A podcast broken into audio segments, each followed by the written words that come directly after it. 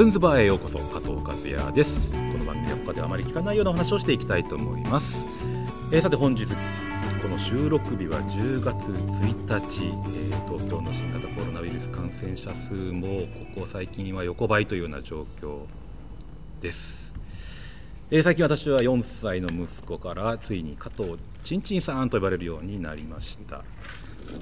というような状況です。はい。というわけで今回第109回のゲストは東京カルチャーカルチャー店長チーフプロデューサー、えーそして元新宿プラスワンチーフプロデューサーの横山慎介さんです。よろしくお願いします。はい、よろしくお願いします。東京カルチャーカルチャー店長兼チーフプロデューサーで元、えー新宿ロフトプラスワンの店長やプロデューサーやってました横山慎介と申します。はい、東京カルチャーカルチャーなんてもう13周年になるんですね今日。14年14年目。13年経ったんで14年目に入る。10年目、ね、あっという間ですね。その前の新宿ロフトプラスワンは何年ぐらいやって僕たちの馴れ初め言わなくていいんですか？えそ その後に言おうかなと思って慣れ初めそうですね。あの結構出会いは古いんですよね。古い古い。はい。もう25年ぐらい前。いや、もっとじゃない。ですか。もう26年ぐらいいいやや25年ぐらい前ですよ本当にごめん29、俺全然遅かったんですよね。だから、はい。まあ、スペースシャワーの制作会社のセップってとこで、僕はそのセップに半年ぐらいしかいなかったんだけど、加藤和とその時にそうですね。一緒で。同じ番組ではないんですけど、まあ、よく近い同じ部屋に同じアシスタント同士でいたという状況ですねその頃は。当時のね、はい。AD ははい。きつすぎましたね。あのどここれは話して大丈夫だよね。大丈夫俺辞めた理由がい。きつすぎるからと思う、だって。あの、ね。ラルクのプロモ PV で、はいがね、はい。本当死ぬかと思ったの 本当に。であこんこれ俺無理だと思ってやめた。それミュージックビデオってことですか？もうラルクブレイク前。へえ。ブレイク前のそれビビッついトカラーじゃたんですね。栗田さんがディレクターだったやつですか？じゃないうんとねあの髪長いほらあの亡くな亡くなったあの人がね、あせいだうん。あせいだん？忘れちまいました。せいだかな？えそうですか、うん。へえそれでその時についててマジで、はい。あの本当にねよく言うじゃないですか、あの2日寝れないとか、はいはい。それをリアルに体験した時に、あこれ多分俺やられる死ぬなマジでと思って、それで抜けたんですけどね。はい。2日寝れないこともありました本当にね。2日寝れないことなんて普通にありそうましたね。そうだから、はい。なんでその半年しかいないのにこんだけ親親密っていうか話せるかというといる時間が長いからです お互い多分。だよね。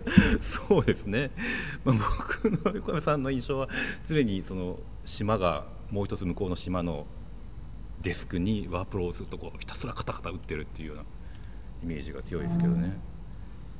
ワープロ打てたかな？そもそもそれすら覚えてないけどまあ。カウントダウンでもやってましたよね、番組としては。そうですよね。ニュースカウントニュースダウンカウントダウンっていう番組マーキーさんがマーキーさんとリリササ・ステッグマイヤーさんが司会でね、でその後僕ちょっとカウントダウンやったんですよ横山さん抜けた本当ですか？後に。はい当時の一番の思い出はねはい。はい道路消しちゃったんですよ俺。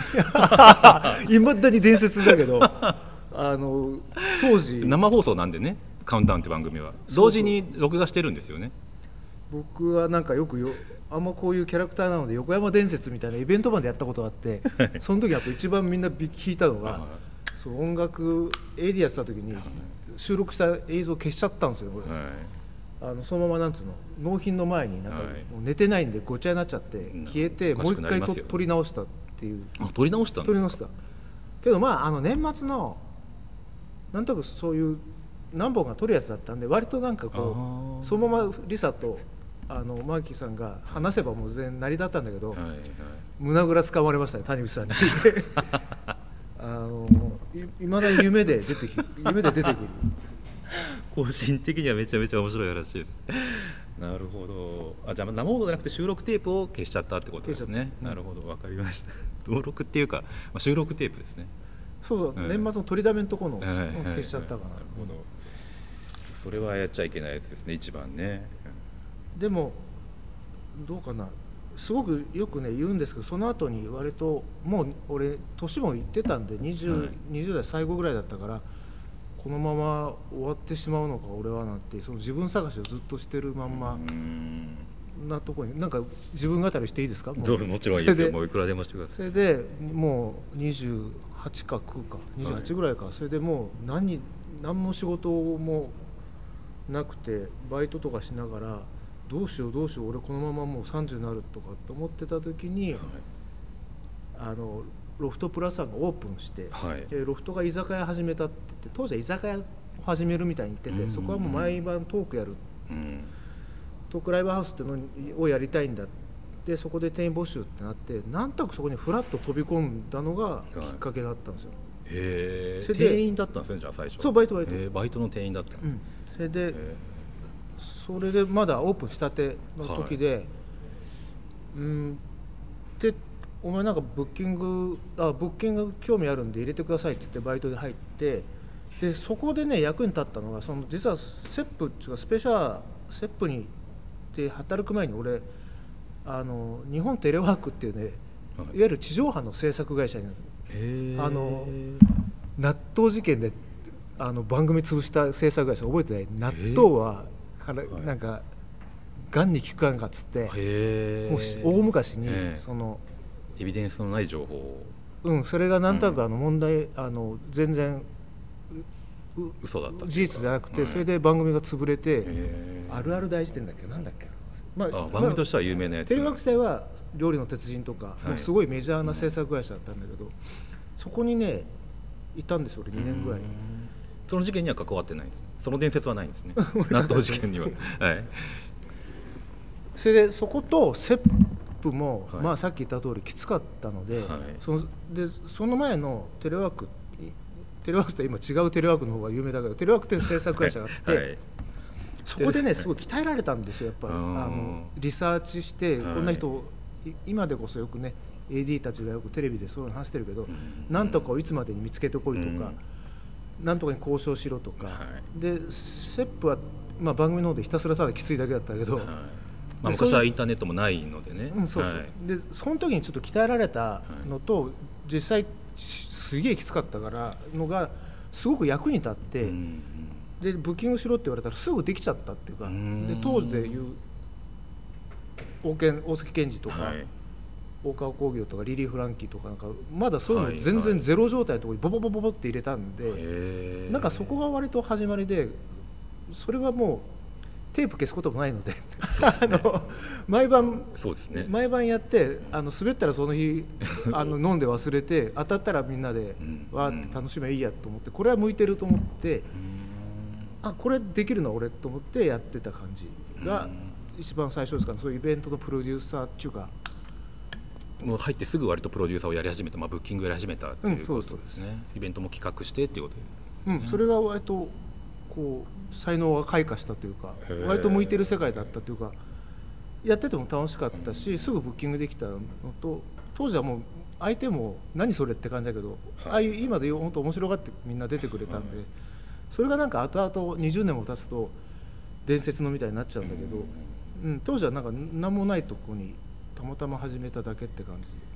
最初はプラスワンのコンセプトとしてもちょっとなんですかね、まあ、サブカル色強いちょっと裏物っぽいっていうのをやろうや積極的にやっていこうっていうのがあったんですか？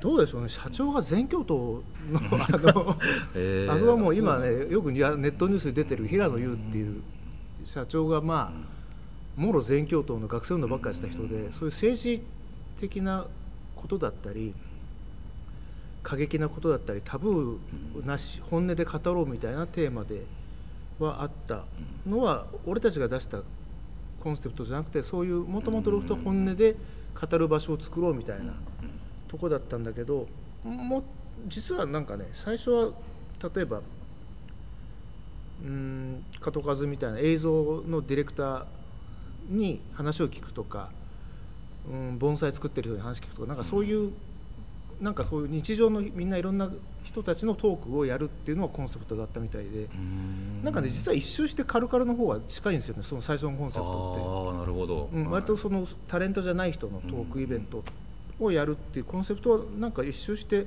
今のカルカルの方が近かったりするんだけどなぜか最初は危険なイベントばっかやってたので なんとなくそっちのイメージがありますよねみんな。うんまあ、ラインナップ見てると本当に幅広いっていうかなあとは思うんですけど、まあ、時にちょっとねゴミはされないとみたいなのがあったりとか なんかこう。まあ、風俗寄りのイベントがあったりとか風俗寄りじゃなくて風俗ですね まあ写真とか、まあ、僕はそう過激なのはちょっと拝見してないんですけど、まあ、何回かはちょっと遊びに行ったりしたこともあってなかなかその過激なのの写真がちょっと流れてきたりする何かを見た時に、うん、これもなんかなんかすごい場所だなっていう危なさと 面白さとなんか漂わせてる。そうですまだそれが歌舞伎町じゃない頃だったんとね富佐町にあったんですよ。あそうですか。新宿は新宿でも。厚生年金のそこもう全然ね遠いとあのみんな知らないんだけど歌舞伎町に行ったのはね3年目ぐらい。そうでしたっけ？そうでやったような気がします、うん、でもやっぱそこしか行ってないですね歌舞伎町の方しか、うん、うんうんでまあ門数見たくこう、はい、伝説をぜひって言われるんですけど、はいはい、聞きたいですね。本当の伝説はね言えないんですよ。本当に。電波に載せられない。載せられない載せられない、うん、あのまあそれはまあセップもスペシャルも門数の今の仕事も同じで 面白い話はいっぱいあるでしょ。まあそうです、ね、あるけど本当面白い話って言えないんですよ、ね。うん、でまあ言える範囲でもまあその乱闘とかは普通に今 YouTube に上がってるのではい、よく当時から録画ビデオを撮ってあって、はい、で一回なんかだからカルロフトプラスワンのステージの下には当時の VHS が死ぬほどまだこう眠ってるうん、お宝みたいに。お宝ってあれ手入れくやったらねあの終わ終わると思います俺。捕まっちゃうやつですね誰か、うん、でも最初の記憶はそうですねあの乱闘っつってもいっぱいあったけど 乱闘っつってもいっぱいあったけどって言ってることはおかしいけどまああったり実際僕は店員で入ってて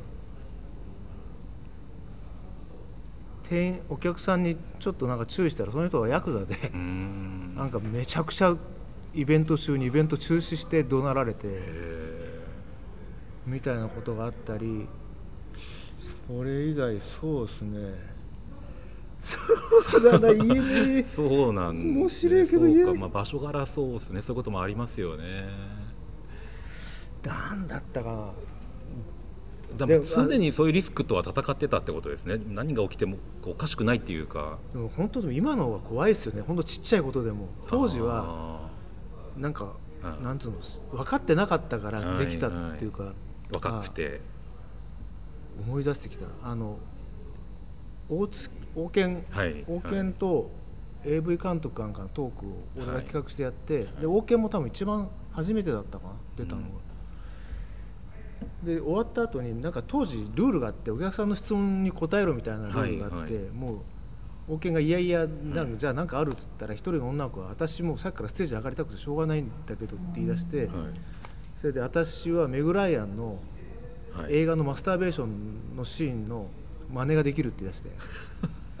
なんかそういう、ま、なんかそういうシーンがあるんだって、えー、で、うん、あの絶頂に達するみたいな、はい、で一般の方なんですね一般の人、えー、それでで王権も困って俺もプロデューサーで困ったんだけどもう早く終わらしちゃおうと思って、はい、じゃあどうぞって言ったら実際始めて、はい、まあ服は着てるけど、はいはい、でなんか今考えるとすげえこう、ね、そういうのを放置して誰も止めないし、みんな喜んでる空気ってあってね当時もう90年代か。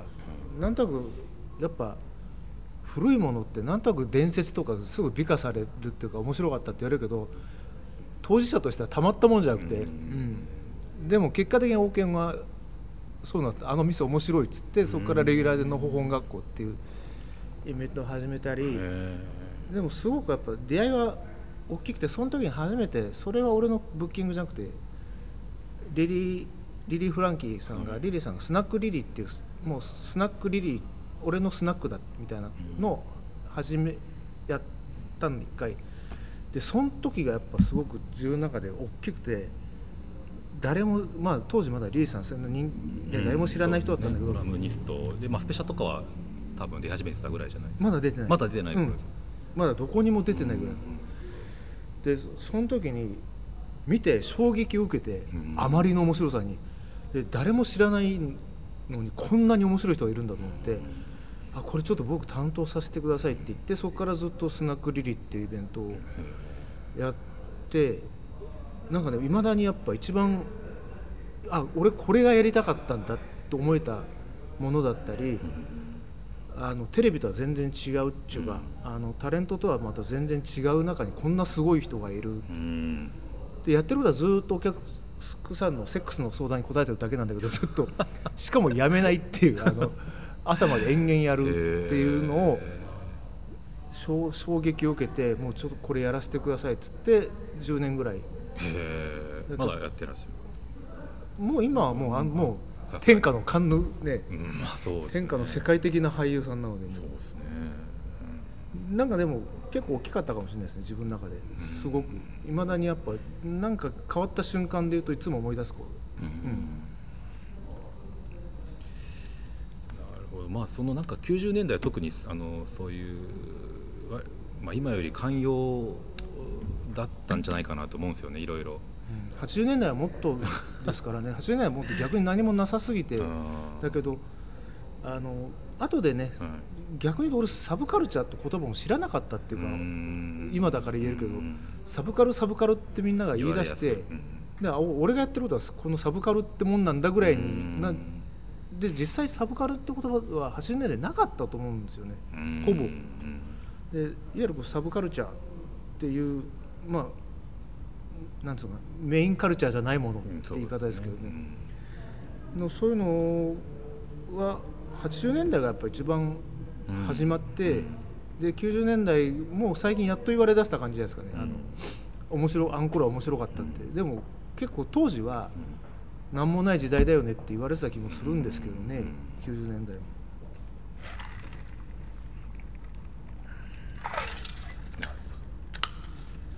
でまあ最終的にはでもそのイベントを収集収束させなきゃいけないじゃないですか。あのハプニングが起きた時とか。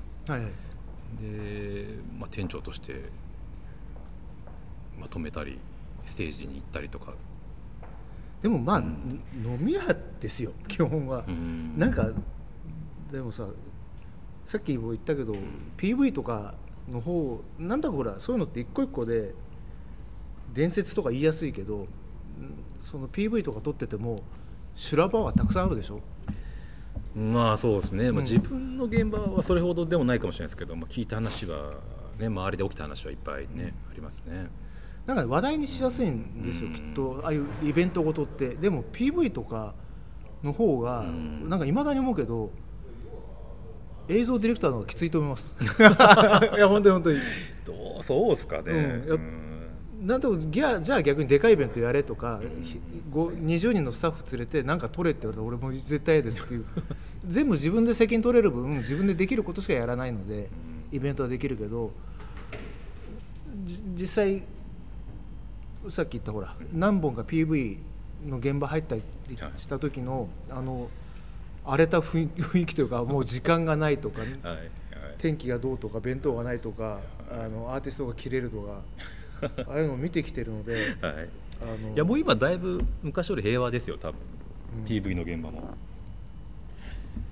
あの頃の方がまあなんか混乱も多かったけど寛容も多くそれをそのパワーを使ってなんかものを作ってるみたいな。うん。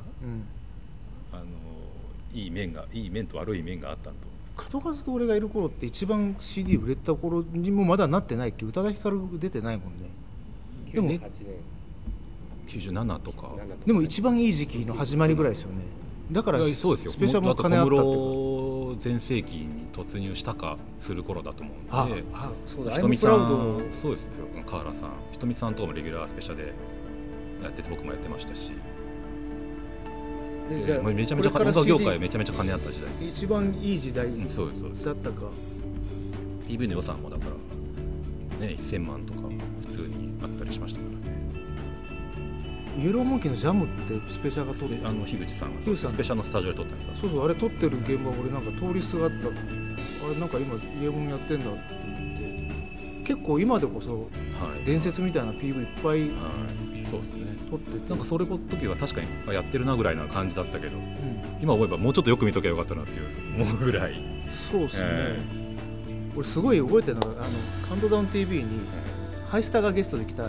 でハイスタはとにかくテレビっていうかメディア出るの初めてだったんですまあ時間大丈夫ですか、はい。はい。はい。はい続きに続きます。続きです。はいじゃあ最初の話続きにしましょう。はい。はいよろしくお願いします